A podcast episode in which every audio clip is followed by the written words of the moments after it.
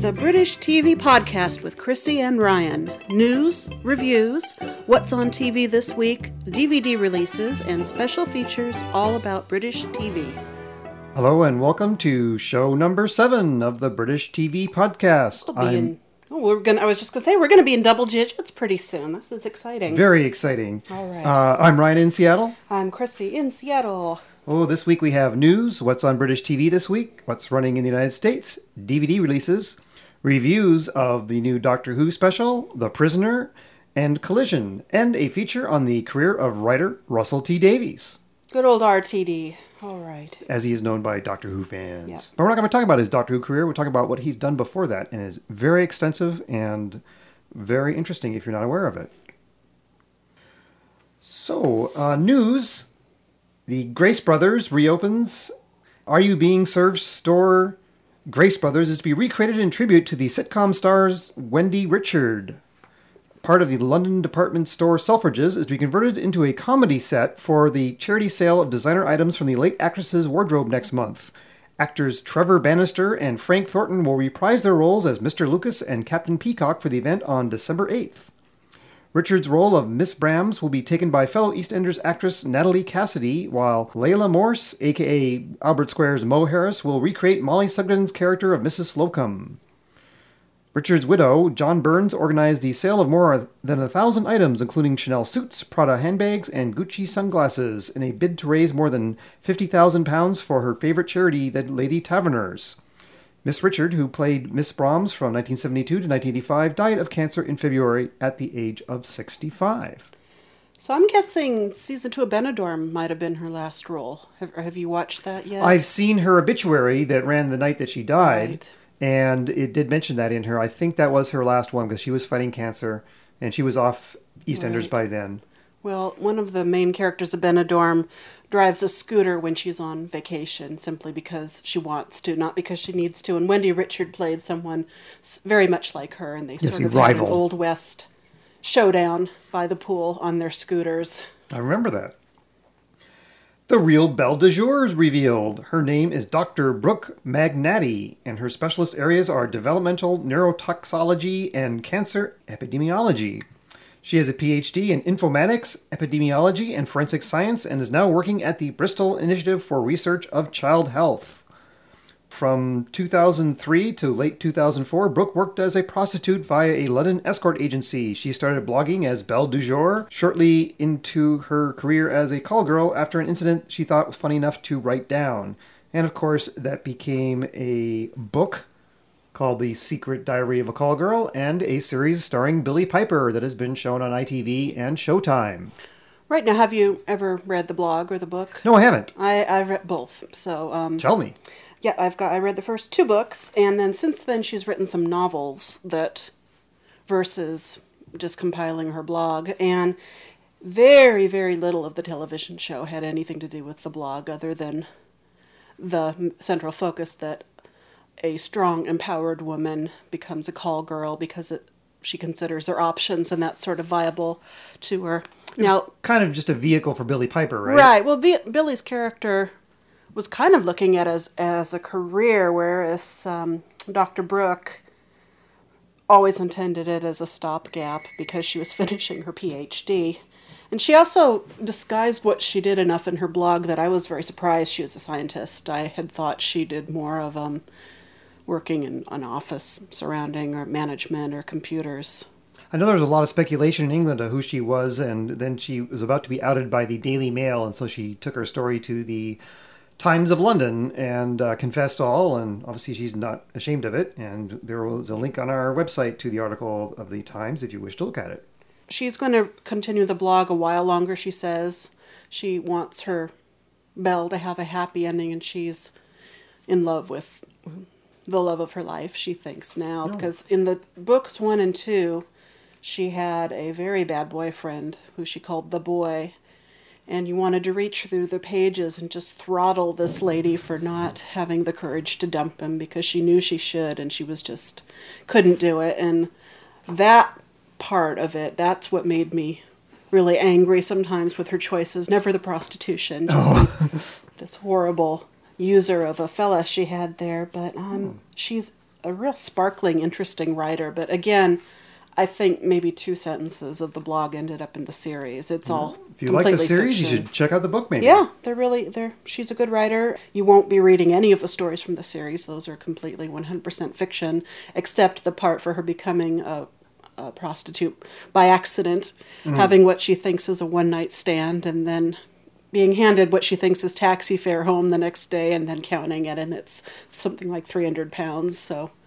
And she suddenly realizes, oh, all right, something clicks there. That is in the series as well as the book, but everything else is completely different. Hmm. Edward Woodward, the versatile actor who starred in The Wicker Man and best known in this country for The Equalizer, but in Britain he was in the spy drama Callan. He died Monday at the age of oh, seventy-nine. Poor old Iwawuwa, huh?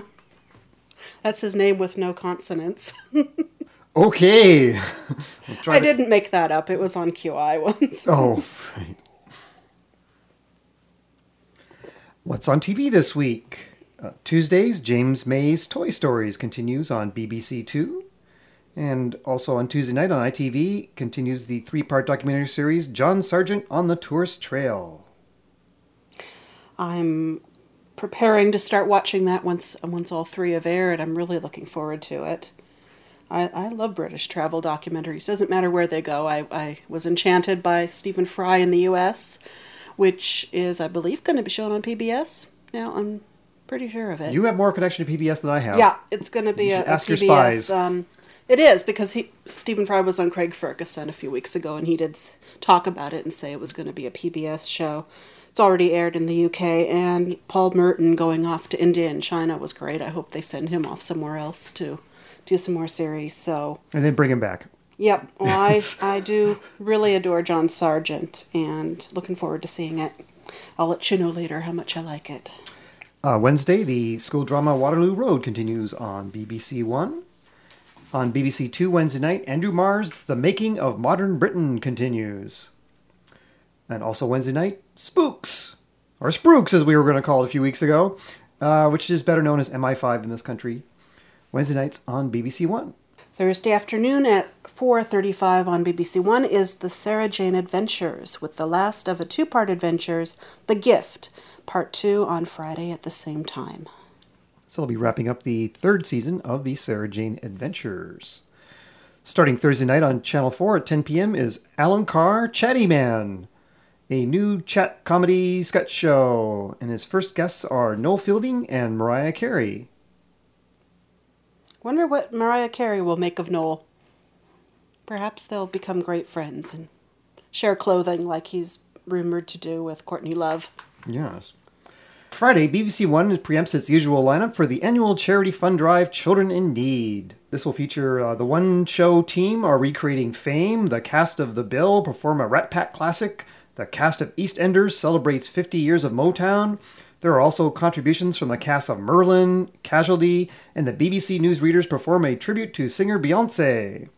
Plus, there's an exclusive preview of the Doctor Who Christmas special, and host Terry Wogan, who's long been a fan of Lark Rise to Candleford, tonight fulfills a cherished dream when he dons the breeches and cravat to drop in at the post office.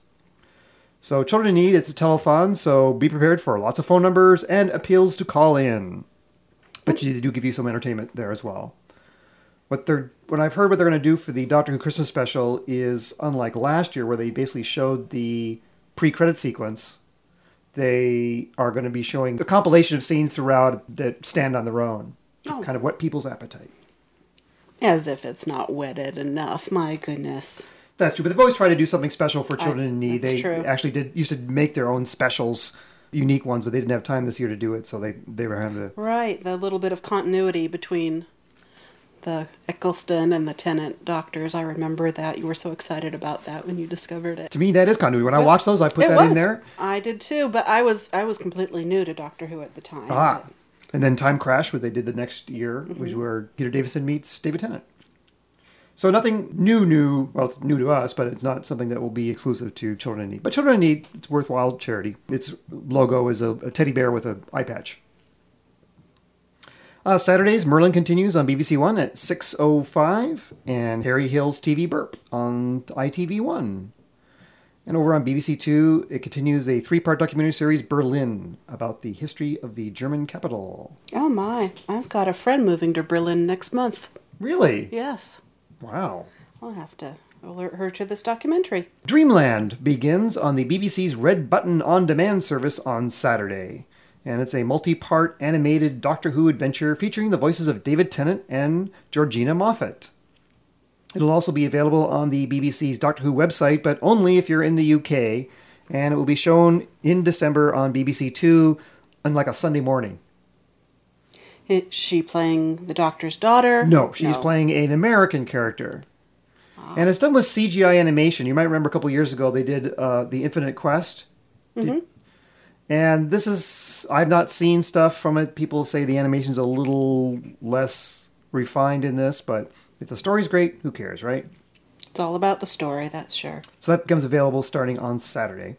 Thick of It on B B C Two at ten twenty with Peter Capaldi. Sunday, B B C Two continues the new season of Top Gear. Michael Sheen, love him, from The Queen and Frost Nixon is the star in a reasonably priced car. Michael will also be on Graham Norton next Monday. He must have something to promote. I think he's in a soccer movie.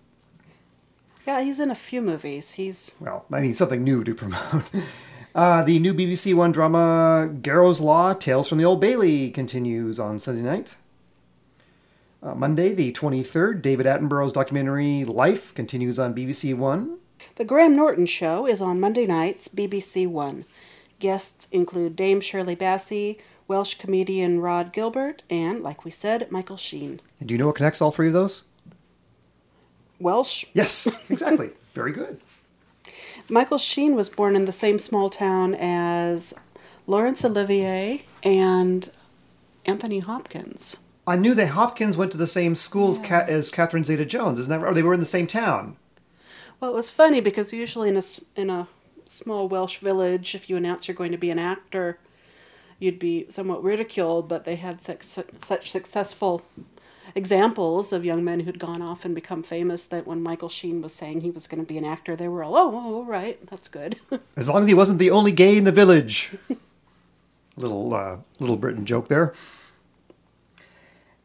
And on Monday, Miranda Hart's new comedy, Miranda, continues on B B C Two. On B B C America this week, more of the same pretty much. Top Gear and Friday Night with Jonathan Ross fill out Friday nights. There's more Top Gear on Mondays. Saturday continues the third season of Robin Hood and the Graham Norton Show. Adult Swim at one a.m. Sunday night. Monday morning, The Mighty Boosh. And on PBS's Masterpiece Contemporary, the Douglas Henshall police drama Collision concludes this Sunday the twenty-second in most areas. And we'll have a review of that in just a few minutes. D V D releases in the U S Rome, the complete series, available in regular D V D and a Blu-ray box set with all twenty-two episodes. This H B O B B C co-production includes tons of extras, including Friends, Romans, Countrymen, The Rise of Rome, how the sets were built in Italy, Shot by Shot, Caesar's Triumph, One in Rome, The Rise of Octavian, and many, many others. If you like that series, check out the D V Ds.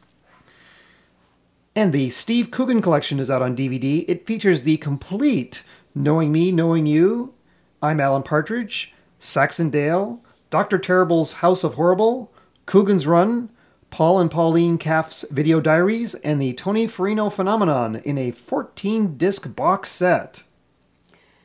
Wow. Does he have fans that'll shell out for a fourteen-disc box set? I'm are you, wondering. you saying Steve Coogan's fans are cheap? No, in the United States. I just didn't know oh. that... there's that rabbit of following that they would buy something like that rather than testing it out with I'm Alan Partridge and going from there. Um, Scarecrow Video, no doubt, will buy it here in Seattle. They buy everything. I've I've seen all of these and I can recommend them all, but I'm just surprised that's coming out in the United States and a bit impressed. So go, Steve. Yes. So reviews this week. Let's start with The Waters of Mars. I heard all that stuff about you, Captain Adelaide. One thing they never said, was it worth it? The mission? We've got excellent results from the soil analysis. No, but all of it. Because they say you sacrificed everything. Devoted your whole life to get here. been chaos back home. Forty long years. Climate, the ozone, the oil apocalypse. We almost reached extinction. And to fly above that, to stand on a world with no smoke, where the only straight line is the sunlight. Yes, it's worth it. Ah, that's the Adelaide Brooke I always wanted to meet. A woman with starlight in her soul. Should we, should we do spoilers? Um, yeah. Okay, Just... so they're going to be spoilers. So if you don't want spoilers, The Waters of Mars will be on December nineteenth on B B C America. If you're going to wait till then, just skip ahead five minutes in the podcast. You won't miss anything too exciting. If you have seen it, we're going to talk about it. So what did you think? Oh, I liked it. I must admit I watched it on my computer with its dying monitor, so I have to watch it again on a proper television. I just had to watch it right away the second I was able to, rather than burn it to a disc and take it to the other room, because that takes about an hour. I actually waited till Sunday morning because I wanted to watch it with my wife. Aw. The Doctor lands on Mars exactly fifty years in the future, and the first Martian colony is there.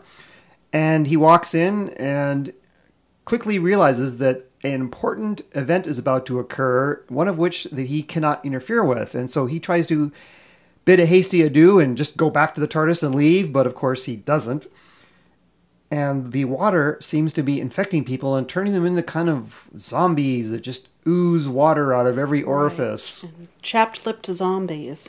Yes. You wouldn't know this, but the lips, the mouth somewhat looked like the Ice Warriors, which were an old sixties Doctor Who villain and who were originally from Mars. And so a lot of people thought, oh, we're going to see Ice Warriors. You heard them mentioned, but they didn't show them because they're, they haven't come back yet in the new series. But there was a little connection there. The, this whole we're trapped in an isolated base has been done several times in the new series. forty-two, the Satan Pit. So there wasn't a lot of new territory there, but things got really interesting in the last fifteen minutes, I thought. And this is where this is really spoilery, so if you don't want to know, please skip past this part. Where, as I say, the Doctor realizes the events must unfold for history and time to be correct.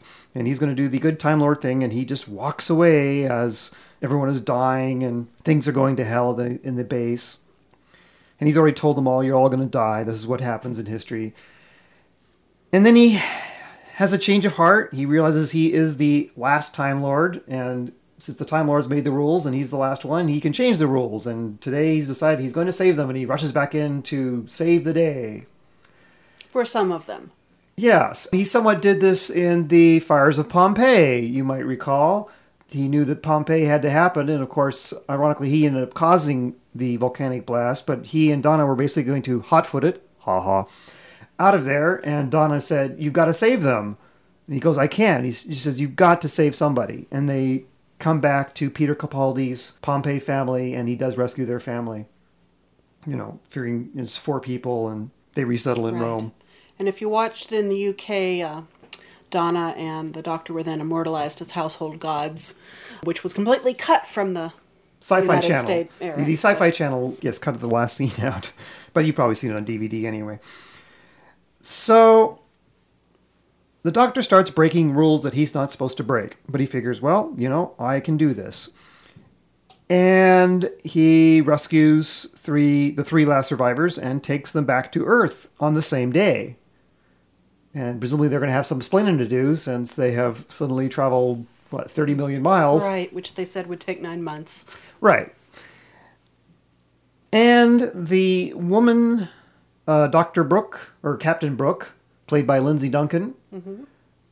is shocked by this because he had already made it very clear that her death resulted in spurring off the human race, and in particular her granddaughter, to go out to the stars. And it needs to happen. He says, well, you know, who says so? I, I I made this change. And she does something very shocking afterwards, which for a children's program mm-hmm. is uh, pretty heavy. And then the Doctor realizes that maybe he's gone a little too far. And he starts getting a few intimations of mortality. And this is presumably going to lead right into the next story. He goes back in the TARDIS, the cloister bells are ringing, and this leads to the End of Time two-part finale, which will be shown over Christmas and New Year's. And that was, you know, this was supposed to be billed as a, the scariest Doctor Who ever, and I didn't. No. I, was, I wasn't scared by the monsters or the situation. I, I was scared by what the Doctor was doing. I was getting chills.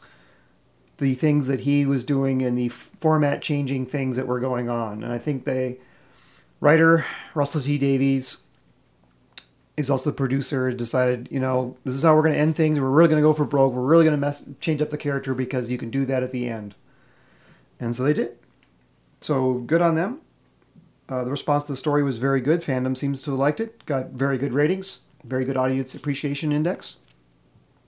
And it will be shown in Canada and the United States on December nineteenth. So if you actually can wait that long, good for you, because you only have to wait a week for the next episode. The rest of us are all like, oh, what happens next? I, for one, didn't believe she would do that unless she had such an instant case of survivor's guilt, being the captain that she should have gone down with the ship, so to speak.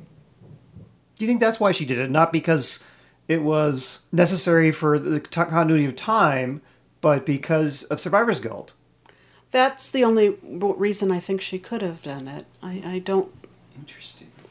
I didn't buy that it would have been done for the continuity of time because it was such a new con... It was so new to her, and I don't think that would have been her primary focus at that time. I think she would have been... Well, she just took a trip inside a ship right. that was bigger on the inside than the outside, so problem, some mind-expanding things going on there, but that's a very interesting theory. I had not thought of that. And the other thing I was thinking about was that there's some talk, I guess I've more among fans, that the TARDIS kind of nudges the Doctor to places where something bad is happening that he can help or make a difference. Yes, but you have to sort of assume that over the course of the series in the past thirty-odd years of, of, of episodes that, yes, he never seems to land on an island where nothing is happening and they have a swell time and they leave. There's always something about to happen, and you just sort of have to assume that that's the way the time stream is, or the TARDIS is, or the Doctor pushes the let's have an adventure secret button that no one sees, because otherwise it wouldn't be a show. Yeah. Nothing would ever happen. All the days in history, why did he end up on Mars just to go for a little prance around on that particular day? Right. And it's never explicitly said if that's the TARDIS or him or time itself, but yes, for the for the conveniences of the show, he does always land when something important is going on. In fact, that should be right. just a giveaway for him. That yeah, it was the TARDIS. What's the TARDIS trying to tell him? Right. Is it taking him saying, "Well, here, watch this terrible thing, but don't don't do anything," or should the TARDIS taking him there on that day at that time be an indication, if there is some sort of consciousness above the TARDIS, that maybe he can do something to assist? Who's the master and who's the robot? So that those were my two thoughts there. Okay. And I thought maybe the blue light flash at the end might have softened what she did a little bit, to be cryptic, rather than a gun or something like that. I thought that maybe that softened it just a little bit. You were saying it for a children's show, but it was a laser gun, so I... Maybe I'm... I think it was pretty clear what had yeah. happened. And, and I suppose you could, yes, if your kids were really upset, you could just say, no, she... Whatever, but... Well, it makes it less real. Because we it don't was really, off screen, yeah. but, but the audience knows well, what's going on. We don't really have on. blue laser guns, so it takes it back. It kind of... Yeah, it's, it's, a, it's, it's fantasy violence, on television. But, but nevertheless, knowing... A, yeah, it's a story. It's So that was my lesser point, but the first two were what I thought about it. And, of course, love the guest star. Lindsay Duncan. Yeah, she's great. She mostly does theater, but when she does choose to do something for television, it's it's always really wonderful to watch. So go on television more, Lindsay. Okay. So my second review is The Prisoner. Have you been watching this? I have not watched. So. You have not watched The Prisoner. No. For those of you who on Sunday chose to watch Collision instead of The Prisoner... Chose wisely. Mm-hmm. I'm finding The Prisoner to be much ado about nothing. It's written by Bill Gallagher, whose big claim to fame is Lark Rise to Candleford, which I enjoy quite a bit, but it is a B B C historical drama. It's based on a series of books. So his job really is just to adapt it and make the characters, you know, T V friendly. I presume he was a big fan of The Prisoner and wanted to do his own take on it, and I think his reach exceeded his grasp. I think it shows what happens when lesser people try to take on very complicated type series, and especially Finding Recall series. And I find great elements of The Prisoner not working and the execution to be a bit of a mess. Watching part two, I almost felt like every third scene had been cut out. Characters would suddenly be in a tunnel because it's supposed to be the, the treatment center, and they run away, and then the next scene they're back at their normal jobs. And we're like, well, how did they get away? How did they even get there in the first place? What's going on? Is the whole thing just a dream? I'm not getting kind of the answers. I don't think that Jim Caviezel is a spot on the ability of Patrick McGoohan to make an interesting character that you care about. Ian McKellen is interesting because he's always interesting. But they try to give him this huge backstory. You know, his son is gay. He's keeping his wife drugged for some reason. Who cares? He's the villain. Mm-hmm. I'm finding the whole remake of The Prisoner to have been a big waste of time. Does that have a good look to it? Because I love the original so much. I was heartbroken when I finally went to Wales and I couldn't get to Port Marion. The clothing's not distinctive. No. You see a penny farthing bicycle in a bar in, a, in the background somewhere. Uh, Rover's in it, but it's all done in this kind of outside this desert in South yeah. Africa. It's a lot of running around in the in the desert, a lot of sand. They live in little chalets, and there's thousands of people in the village, so people have four-digit numbers. And there's children and whole families, and I'm, I can't think of a single thing they've done that they made it better than the old one or or did something particularly clever. It's really a very unnecessary remake. I only watch all of it because for this podcast. Otherwise, I, ah. I would not have bothered. Well, my viewing time is is precious, as is yours. But since you're watching it, I think I'll give it a miss, even with Surian. So at the same time that the first episode of The Prisoner went out was Collision, which was shown last week on I T V. It was very successful. Six million people sat through the whole thing. And we're getting it here in two doses, courtesy of Masterpiece Contemporary. And so the first half was run last week. The second half is on next week. It was created and written by Anthony Horowitz, who is probably best known for doing Foyle's War, which is the World War Two period police drama. And I think Collision works in the way that Lost works, which is something happens, which in this case, a car collision on the Uh, Uh, A eleven highway, and we then jump back to see the events that lead up to that, and more and more information is revealed, so things that seem very straightforward are in fact revealed to not be what it seems. Karen Donnelly was in no fit state to leave a hospital. Well, have you tried ringing her at home? Yeah, there's nobody there. Well, maybe she's staying with friends, the ones she left with. They didn't look like friends. What are you trying to say, that she was kidnapped? That is what you're saying. Why? Why Why would anyone... Look, hang on. We, we pick up that envelope from her and it gets nicked out of the back of my car. And then she gets visited in hospital by her brother, except she doesn't have a brother. And then two mysterious friends show up and just take her away. And you don't think that's suspicious? Well, maybe, but that's not my job. Oh, come on, what is your job? A car accident. I'm trying to find out why two people died and a lot more were injured. Yes, that's what I do. Fine. I'm going to go find her. Don't walk away from me. Don't dare walk away. This is just like you, isn't it?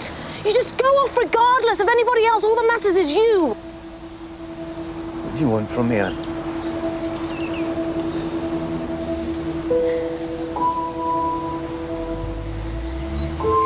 You can't do everything on your own.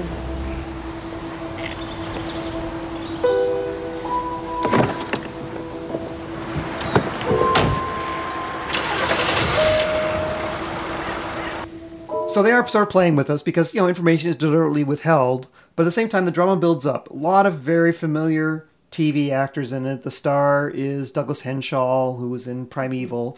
And he plays a uh, police detective who's supposed to investigate this collision. And he ends up working with a woman who, of course, he was having an affair with. And so there's lots of tension with that. And then I think we find out that he was in a car accident and probably ended up his daughter becoming an invalid. and presumably his wife got killed in that too, so he's got lots of issues as well. But all the characters that in the Collision, even ones who die in it, who are on for five minutes, so David Bamber, you care about them. Uh, they're given interesting backstories, little things. You're not sure who's going to live and who's going to die. It's not the greatest drama in the world, but it's compelling. I'm looking forward to seeing the second half of it. It works in ways that The Prisoner just did not. Well, good. So our feature this week is going to be on the career of writer Russell T. Davies before Doctor Who.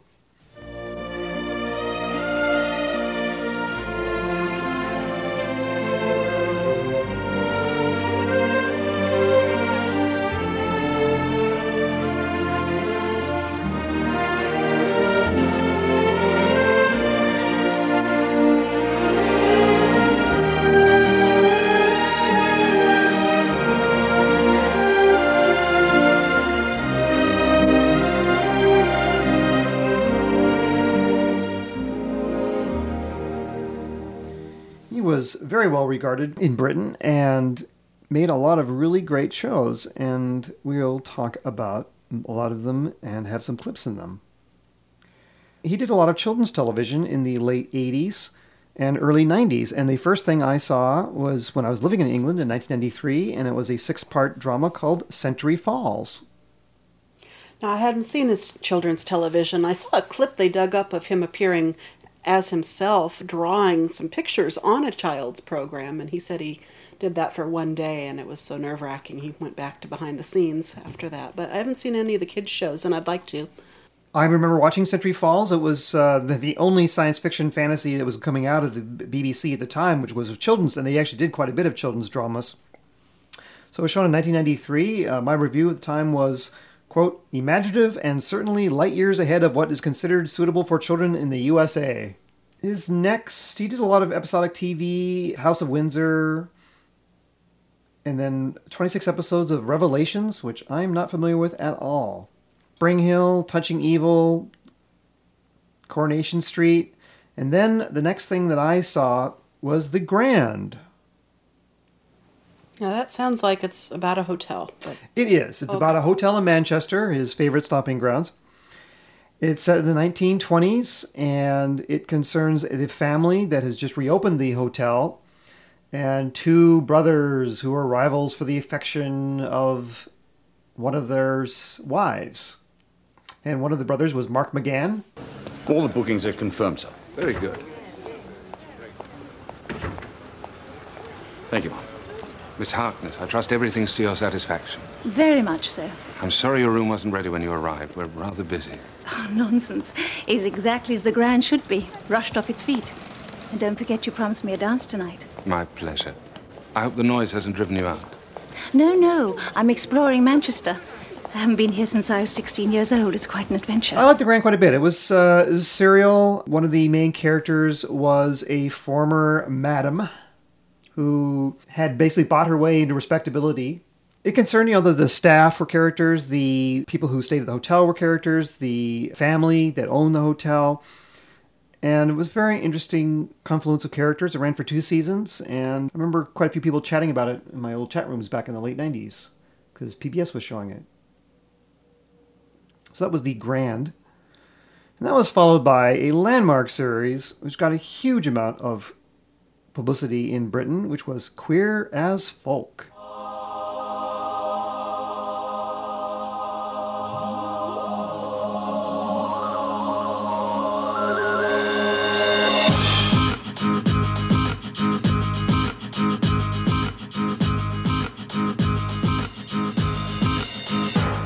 Sometimes you get a good Thursday. Sometimes you get a bog standard Thursday. Sometimes you get a Thursday. This Thursday was mental. Thursday night in Babylon used to be seventies night, but they changed it. Thursday night is nineties night, which makes you feel ancient. Thanks very much. I spent all night chasing after some bloke who turns out to be mad. Like, really mad. He had every episode of Juliet Bravo on tape. So, it's getting late, lights on. I haven't copped off, Phil's not copped off, and Stuart... Stuart's copped off. Yeah, they were, it had just come out on video when I was in the middle of my longest ever trip to the U K, about six weeks, and that was just ten years ago. I was just about coming back from there. And I bought it and brought it back and made copies for all of my gay gentleman friends, and it became quite a, um, they learned not to loan it out because they would never get it back, and it was very, very popular among them. They started having viewing parties and everything else because it didn't show here. And well, Russell Davies was Russell T. Davies. The T is actually fake. He just thought Russell Davies sounded lame, and so he had he created a middle initial. It doesn't stand for anything. He wrote what he knew, which was the Manchester gay cruising scene, and it featured a rather predatory gay character who picks up with a very young man, and this is what got everybody's panties in an uproar in Britain, was underage boys having sex with older men. Yeah, it was a bit squicky, in my opinion. You didn't see anything, of no. course. I mean, this was, you know, uh, primetime television. And then there was Vince. Dear Vince. Dear Vince, who... Doctor Who fan. Yes, which in the nineties in Britain was social death. When the series was Americanized for Showtime, they made him a comic book fan, which was the closest equivalent they could get mm-hmm. to in... In, uh, and they made the young man eighteen, didn't they, instead of fifteen? I didn't see the Showtime yeah. one, but... I didn't either, but I did read about a few changes that it, had been made. It caused an awful lot of, of, of talk and consternation, but people watched it, and they made a sequel series, Queer as Folk two. And yeah. it got sold to Showtime, and Russell T. didn't get very much money, if any, at all, and for that reason he hasn't worked for Channel four since. Ah, they burned their bridges there. They did. And that moves into one of your favorites, two thousand one's Bob and Rose. Oh, yeah. Leslie Sharp and Jessica Hynes, Hynes who was still Jessica Stevenson then.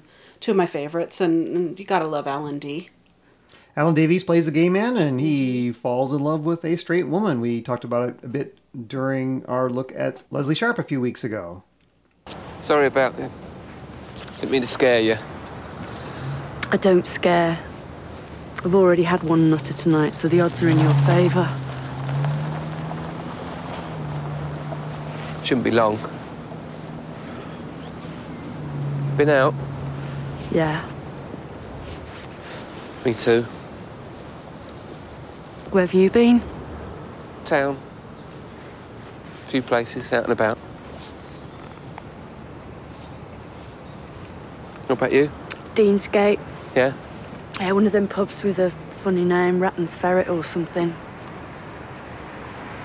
Is that the one that does country and western? No, that's further down. I was there last week. It's all, what's her name, um, Leanne Rimes. Ten minutes straight out the door. Quite like country and western. Do you? It's secret. Actually, I quite like it. You walked out. I know, but I was with people. I wouldn't buy it, though. Oh, no, I wouldn't buy it. I'd buy a greatest hits. I've got a greatest hit somewhere. Harper Valley P T A. I love that song. It's brilliant. It's cheesy, sort of brilliant, but... The thing is, it's got a story, hasn't it? You know, like Delilah, and they don't do that anymore. They don't have stories.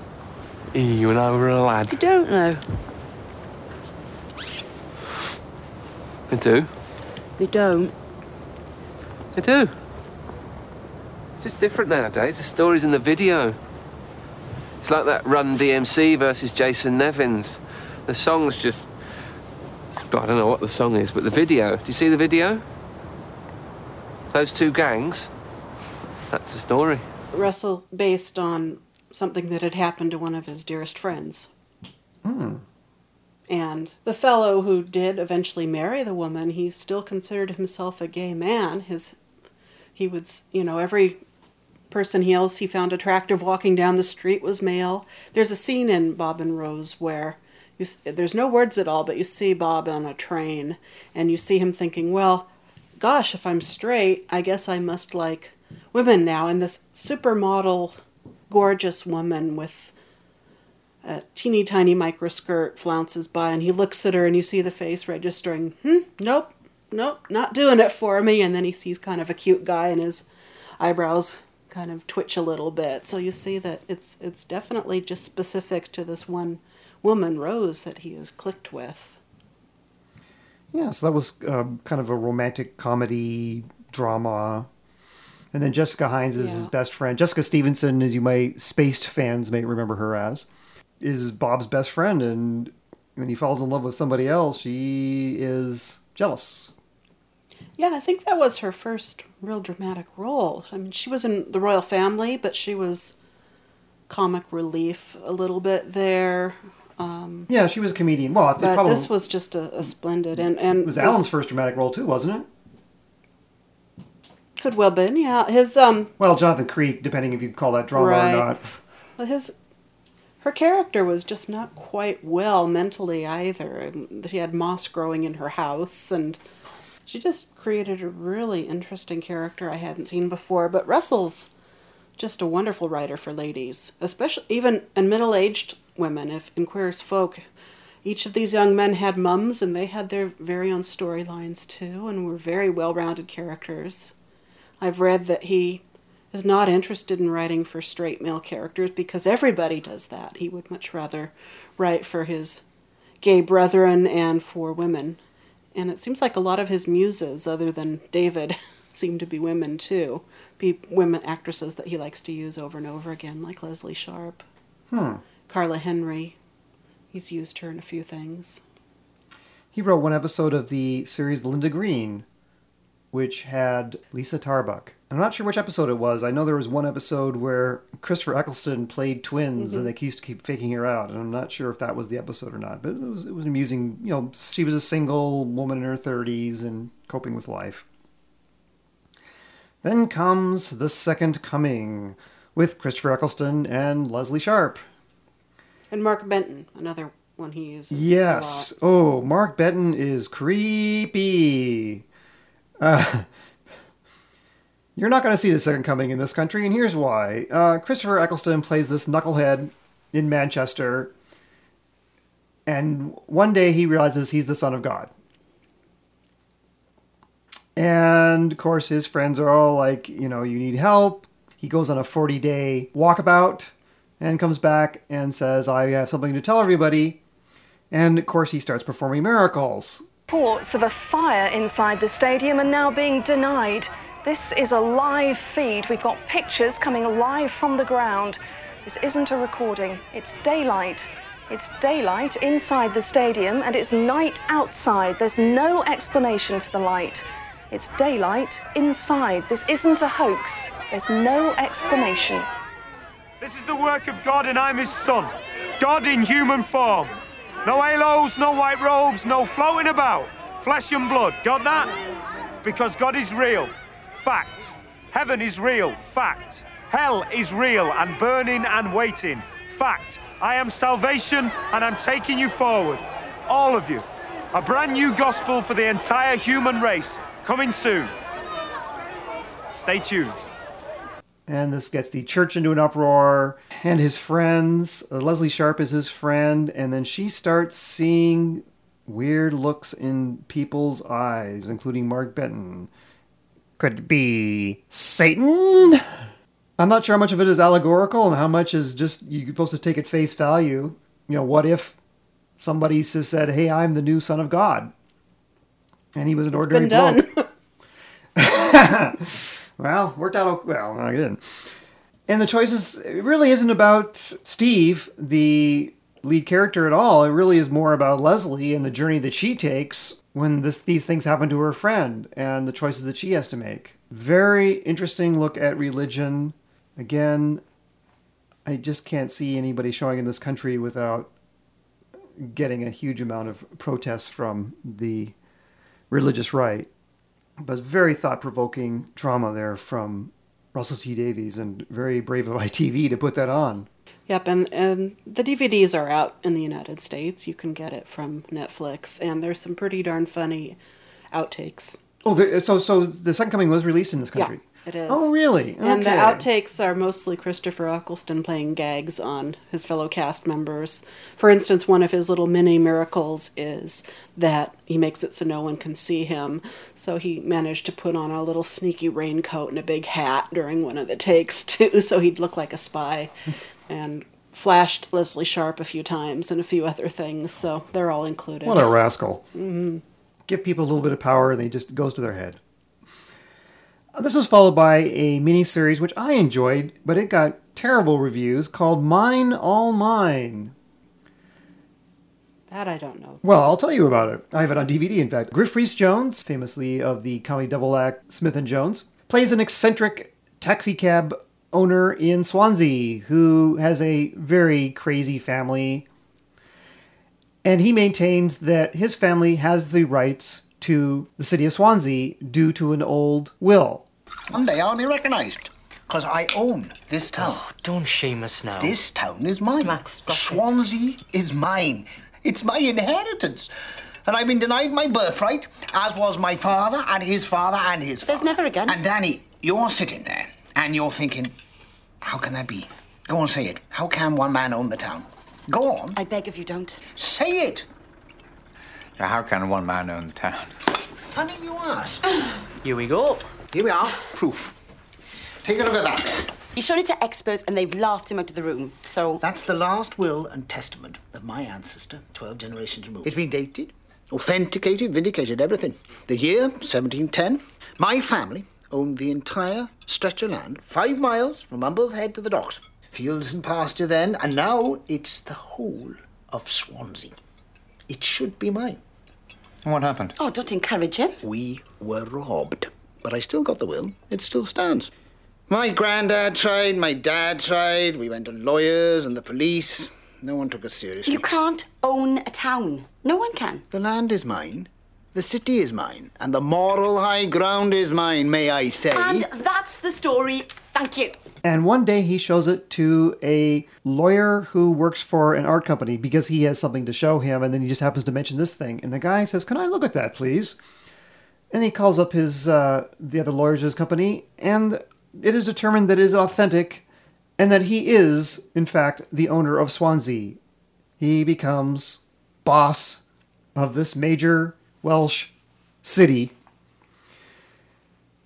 except that his father is still alive.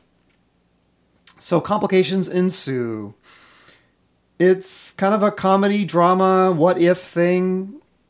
It operates on a very farcical level. Again, I thought it was very sweet and enjoyable. People mostly did not sit through the whole thing, mm-hmm. but I liked it. So obviously at this point, people realize that Russell T. Davies is a force to reckon with as a writer.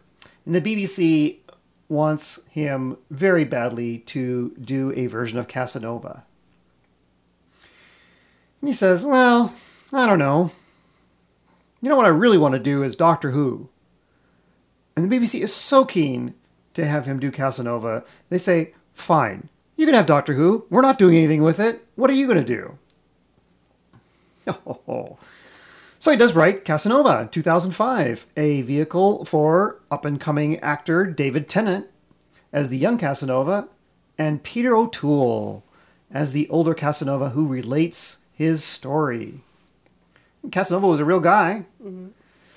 It may be apocryphal that he invented the lottery and slept with all those women. It's done in an extremely fast-paced, amusing, upbeat, colorful action. A lot of it takes place in Venice. Peter O'Toole's fabulous. I mean, you know, he's one of those guys you'd watch reading the phone book. Mm-hmm. And uh, there's a very nice moment where he actually has a scene together, one shot together with David Tennant, even though they're playing the same character in, you know, two different periods of their life. It's just very well realized. I like Casanova a lot.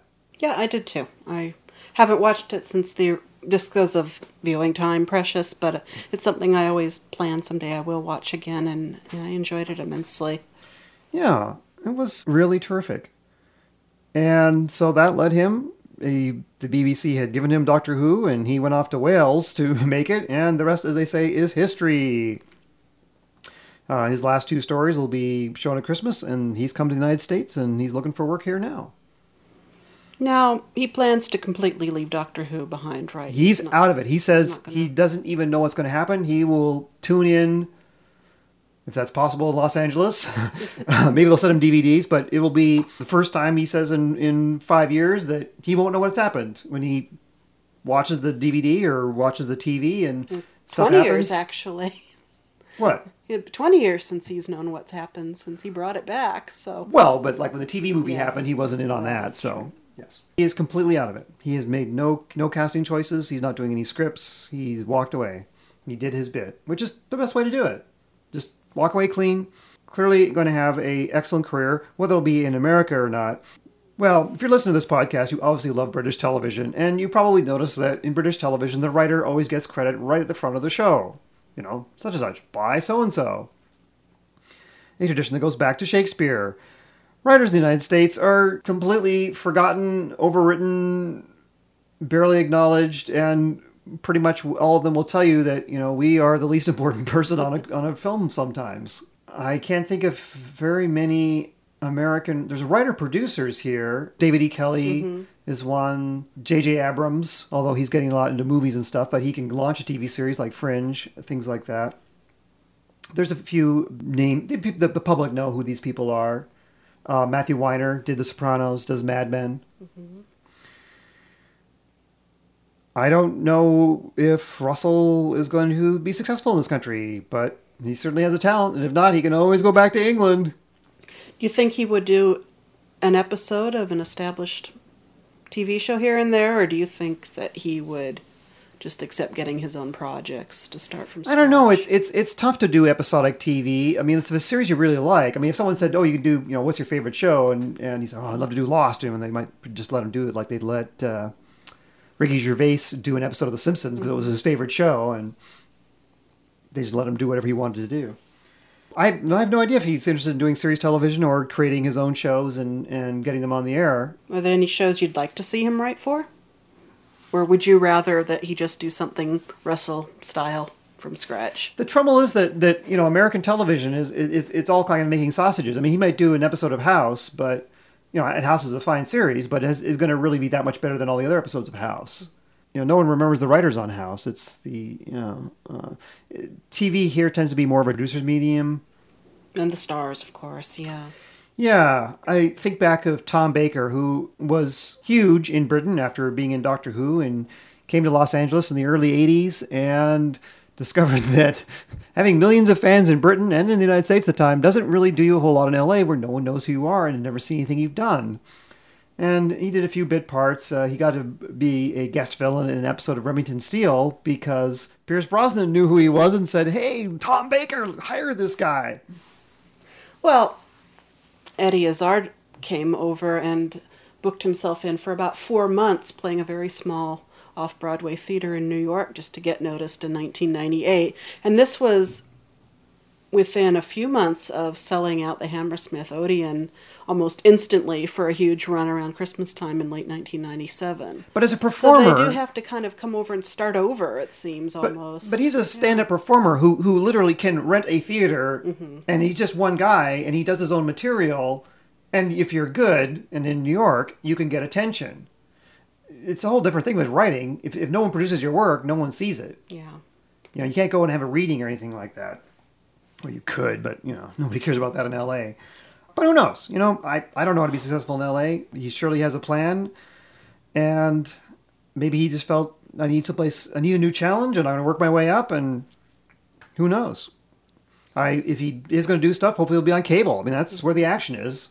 The cable T V, the A M Cs, the Showtimes, the F X, F Xs, H B Os are willing to take producer, director, writers, and say, here's thirteen episodes, do what you're going to do. That would be cool. That's what I would do. I, who want to be on network television these days? It's crazy. I don't watch it, so... Well... I watch more than I do, for sure. So, next week... Well, we talked about him uh, before, and he's got this D V D set. Maybe Coogan? we should tell Steve, Steve Coogan. Let's do Steve. Then you can go out, because now all this stuff is available. You have no excuse. I think Steve Coogan's great. I've been following him for ten years or more. I think the first thing I saw was actually Paul Cast's Video Diary. That's pretty early, too, yeah. Yeah. Patrick Marber's in that, and he went on to be a playwright right. of some note. Well, so we that will, was early stuff. We will talk about Steve Coogan next week with his D V D set coming out. We want to remind you to vote for your nominations for Britain's Best Naughties Comedy. What is the best British comedy of the last ten years? I think Chrissy's leaning toward Little Britain, but maybe you think it's Spaced. I think it's Spaced. Oh, you do Spaced. I, have, oh. I do. I have a well, well, tender part place in my heart for Spaced, for sure. Well, you should, uh, maybe you think it was Extras or something else. Write in, make your nominations. We will ask people to vote. And, of course, Chrissy and I, at the end of the year, will figure out which is in our fabulous battle. Maybe we'll have to end up with a Harry Hill kind of fight. Who would win? Spaced or Little Britain? There's only one way to find out. Fight! A hilarious joke if you've watched Harry Hill. If not, you have no idea what I'm talking about. So I'll quit. Uh, you should go to our website, british t v podcast dot com. You can find links to news articles, show notes, and links to things we've talked about here. What's running on T V this week. And you can read more about us, archive old shows, and you can send us feedback at feedback at british t v podcast dot com. So this next week, I'm looking forward to seeing the conclusion of Collision and whatever else is. Uh, oh, I'm watching the Monty Python documentaries. And I will be starting on John Sargent's travel documentary and keeping up with Have I Got News for You? And it's not on this week because no. uh, Children in Need. Well, I'm, I'm an episode or two behind, so I got to get caught okay, up there. Well. And I watched the supersized episodes, too, so Ooh. They're forty-five minutes long. Do you watch the short one and the long one? No. You just watch the long mm-hmm. one. Okay, so it just takes ten minutes longer for you to watch them. Yep. That's the way to do it. Well, thank you very much for listening, and we hope you come back next week to the British T V Podcast. So bye for now. Goodbye.